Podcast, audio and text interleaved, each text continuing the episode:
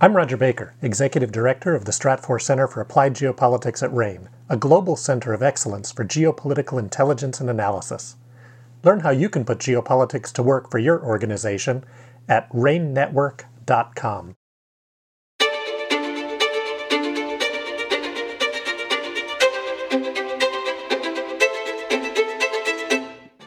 Welcome to RANE's Essential Geopolitics podcast. I'm Emma Kami, and I'm here today with RANE's Eurasia analyst, Matthew Orr. Initially, we were going to discuss the Wagner Group's influence in Belarus, but with the reports from earlier today that the Wagner head Yevgeny Prigozhin was among the pas- passengers in a fatal plane crash, we will be discussing what we know about the crash in addition to the developing geopolitical tensions in Belarus. Welcome to the podcast, Matthew, and thanks for adjusting the topic on such short notice. Hey, Emma, it's a pleasure to be here. Um, so to start us off, reports indicate that Wagner head Yevgeny Prigozhin and his top deputy Dmitry Utkin died in a plane crash. Um, what do we know, and what are the implications for of this for Russia? Yeah, so we're speaking on uh, Wednesday afternoon, the 23rd. And what we know at this time is that um, uh, an aircraft linked to Prigozhin and the Wagner Group uh, went down in Russia's Tver region. It was um, on, a, on the manifest, it was completing a flight from uh, Moscow to St. Petersburg, which is a very common flight for Prigozhin um, to be taking. And videos from the from the scene shown the the airplane uh, fa- falling um, uh, almost certainly after some sort of explosion had t- taken place by it. There were some claims that it was shot by shot down by anti-air systems, but uh, a look at a lot of the wreckage, um, at least now, doesn't really look like that's the most likely scenario. It appears somewhat more likely that most likely a bomb on board uh, exploded, and that's what caused the plane to go down. Uh, the the dispatchers, uh, the aircraft controllers, um, didn't receive any notifications about issues with the aircraft before the incident happened. So that would suggest that whatever happened was was quite sudden, which would fit with it being uh, some sort of a bomb on board. Um, uh, that's what we what we know right now. Of course, Prigozhin's death has not been confirmed. Uh, multiple Russian authorities have said that he was on he was scheduled to be on this plane. Um, he was on the the the, the manifest, uh, etc. But that, of course, doesn't mean that um, that there there wasn't some way that he could have not, for example, made it onto another aircraft that was also linked to Wagner, that also left from the same uh, uh, airfield and w- was also in the air when the incident happened, and then that other aircraft actually turned back to Moscow. But as as the time of our speaking, it looks most likely that that Prigozhin um, uh, is dead. Uh, and honestly, no matter wh- you know whether or not Prigozhin is actually dead, it's a quite you know apropos moment to right begin having a discussion about what his death would mean for for Russia, the implications of that um, because it's it's uh, it's it's clear that this entire topic of of the Wagner mutiny, right, this saga that's been going on for months now, um, hadn't ended, and now it's this is a clear kind of step um, towards some sort of a, a resolution um, of of that incident. Um, I think it's I think it's clear that while this will prompt all kinds of backlash um, domestically within Russia. There's a, a lot of people in particularly these this far right milieu in Russia um, against certain and with still within certain military circles that was quite sympathetic to Prigozhin, sympathetic to the arguments that he was making, um, disdainful of the, the, the, the, conduct of the war in Ukraine, um, uh, etc. And there, there will be a lot of people who will be not only angry about his death in the abstract, but angry at this apparent demonstrative um, uh, assassination, presumably of of Prigozhin uh, by the Russian security services as a way of right establishing deter- deterrence, reestablishing uh, uh clear you know control of Russia after Prigozhin had been able to launch this mutiny. And you know, according to, to Russian commentators, foreign commentators, uh, and, and and regular people, there was very much the the appearance that this guy had gotten off somewhat scot free, and so that's why I had, had had long believed that, that that this was not the end of this of this saga, and that he was in danger, um, and that that clear that, that that appears to have come to fruition. Uh, we said in our analyses that right pre- the Kremlin will not follow any so-called you know alleged agreements, general, uh, gentlemen's agreements, etc. with Prigozhin, and will do so only insofar as it suits their interests, right? Um, and so they they they likely believe that um, Prigozhin either wasn't following his end of the bargain or that he uh, you know his further his further life wasn't needed to the Kremlin, uh, and so they they moved to remove him and show that there was a, there's a there's an extremely high price uh, for uh, opposing opposing the Kremlin. At the same time, remember there had been other far right bloggers. Um, in Russia that had been you know sentenced to jail time recently, and there was renewed repressions, and also in the military, uh, the the general who was very close to the Wagner Group and formerly in charge of the special military oper- operation, uh, Sergei Surovikin, had been removed from his post and, and had been under house arrest, and so on and so forth.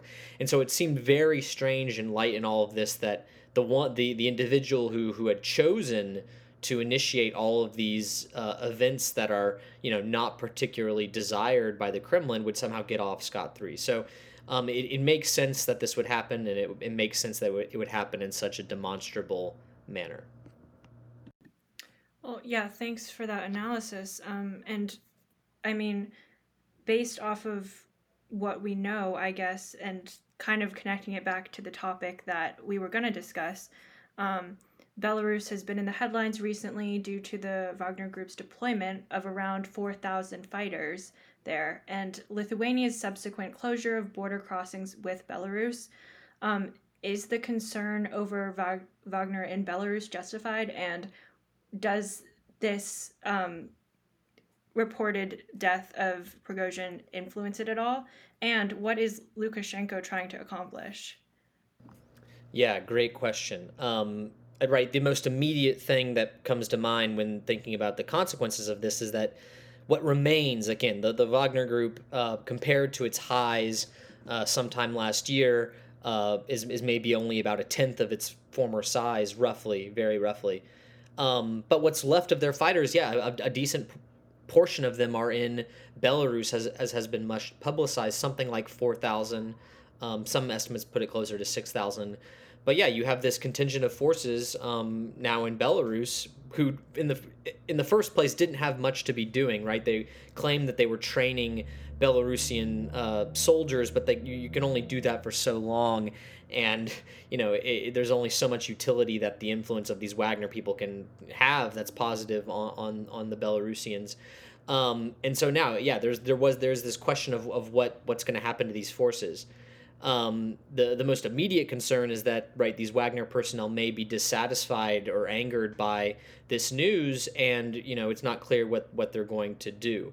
Um, and it, with regards to that, yeah, I think that's going to be a, a, problem, but I don't think that we should anticipate um, particularly. Uh, you know, decisive action by these forces. In fact, a lot of indications are that um, following this, it's, it's clear you know who has the stronger hand and what kind of signal is being sent. And so uh, it, it may be that those those Wagner forces are eventually quietly allowed to leave Belarus and actually go back um, to, to Russia of course if they're if they you know understand that they they must behave uh, well. The other reason for that is of course that you know Prigozhin's estate now presumably has to be in some sort of eventual state of uh, uh, of being of being realized um, and its assets right uh, assessed and, and redistributed and things like that.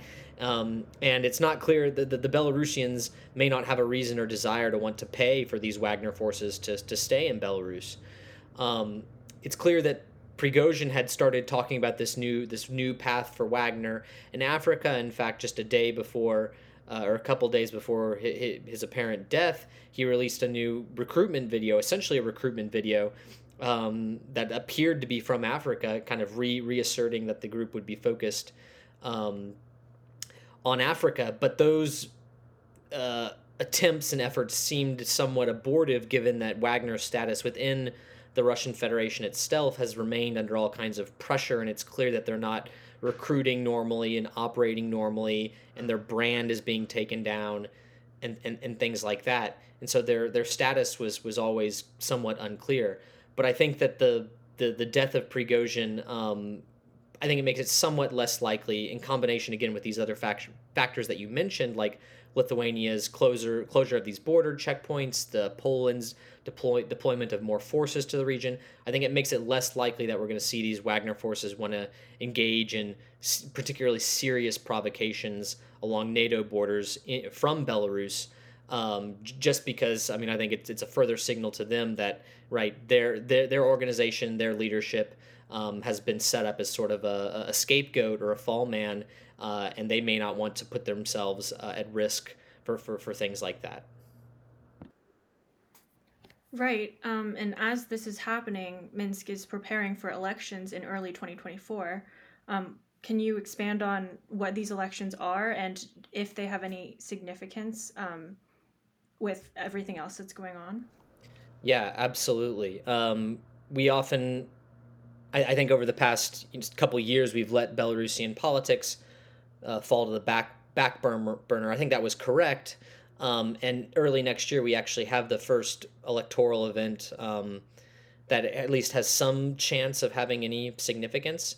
There was a referendum last year that changed the country's constitution and uh, created this organization called the All Belarusian People's Assembly. Uh, it's basically an extra parliamentary um, body from constitutional law terms, uh, but it actually was imbued with some potentially significant functions um, uh, under under this new constitution, where it's basically supposed to you know create a general policy course for the Belarusian state and government um, that then the, the other institutions, namely the president and so on, et cetera, are supposed to follow. Um, so Belarus has a, a, a regular uh, election in, in February, uh, which is an election for the country's parliament and a local election, um, and also an election, I believe, for this uh, All Belarusian People's Assembly. And then within a matter of months, by something by uh, around April of 2024, Belarus is supposed to actually have a meeting, uh, the first ever meeting of this body with its new constitutional uh, powers. And so, yeah, this is just an instant that we're looking to see if we can glean any kind of uh, perception of what Russia, of what Belarus's future uh, is going to look like based off of this body the two main things we're looking at are first and foremost integration with Russia, right? Which uh, ties intimately in with everything that we've just been talking talking about, right? Where if there's instability in Russia, if there's uh, if, if Putin is actually inc- gaining authority, increasing his position, removing alternative power centers, um, that that might actually uh, increase Russia's ability and, and boldness to want to bring Belarus decisively closer into its orbit. That's part of Russia's general plan, which is something that we've covered a, a, lot on our, our, our worldview service. Um, but yeah, in, in, in general, this uh, the, the, this election is going to also give us a, a, perception on what Lukashenko is thinking about his ultimate succession process. There's been talk about him being in somewhat poor health. Um, that's been confirmed by uh, video evidence and and ban- him being seen in bandages and not being able to walk places and things like that. Um, and he, you know, he's he's seen what's happened in a lot of these post-Soviet successions, or in some cases non-successions. Uh, if you look at, at, at Putin and, and basically the inability for office holders to rely, reliably uh, leave office and, and stay in power and stay safe, etc. Um, but on the other hand, he wants to, to pass off power uh, before his health could potentially suddenly or unexpectedly deteriorate further. Uh, and so we're also looking to see if the the, the Belarus, all Belarusian People's Assembly provides us any new information about how Lukashenko is thinking about uh, the how a potential succession might go, when it might start, etc., things like that. And of course, it's the the Belarusian opposition, which has been heavily, heavily, heavily repressed since mass protests erupted in Belarus in 2020, and it has essentially been forced entirely uh, abroad and underground for those who still remain um, in Belarus. And so they're they're also the ones really looking at the, at these 2024 elections as, as a way to try to um, at least somehow, some way, gain greater influence over what's happening in Belarus. But unfortunately, I, it doesn't look like that there's going to be a clear avenue for them to return to protests or to influence the these processes in any meaningful way but yeah, it definitely will be interesting to see if you know, for example, Wagner forces really will stay around until the time of the that election.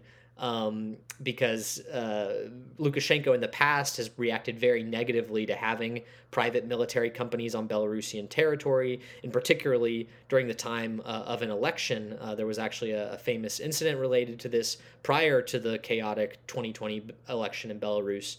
Uh, and so, yeah, I think that everything that's happening with Prigozhin just adds another layer layer of uncertainty that I don't think uh, either Lukashenko uh, or or Putin um, necessarily know entirely know the consequences of. Although at this time there's there's no indication that Prigozhin's death will will lead to greater instability either in Russia or in Belarus.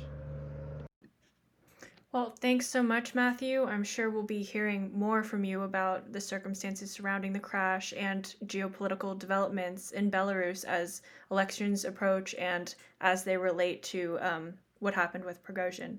So, Thanks for your time. For more geopolitical and economic analyses like this, subscribe to our geopolitical intelligence product, RANE Worldview. Our flagship risk intelligence products provide clients with access to the insights and analyses they need to make more informed decisions and drive better risk management outcomes. Sign up at ranenetwork.com. That's R A N E network.com. I'm Emma Kami. Thanks for listening.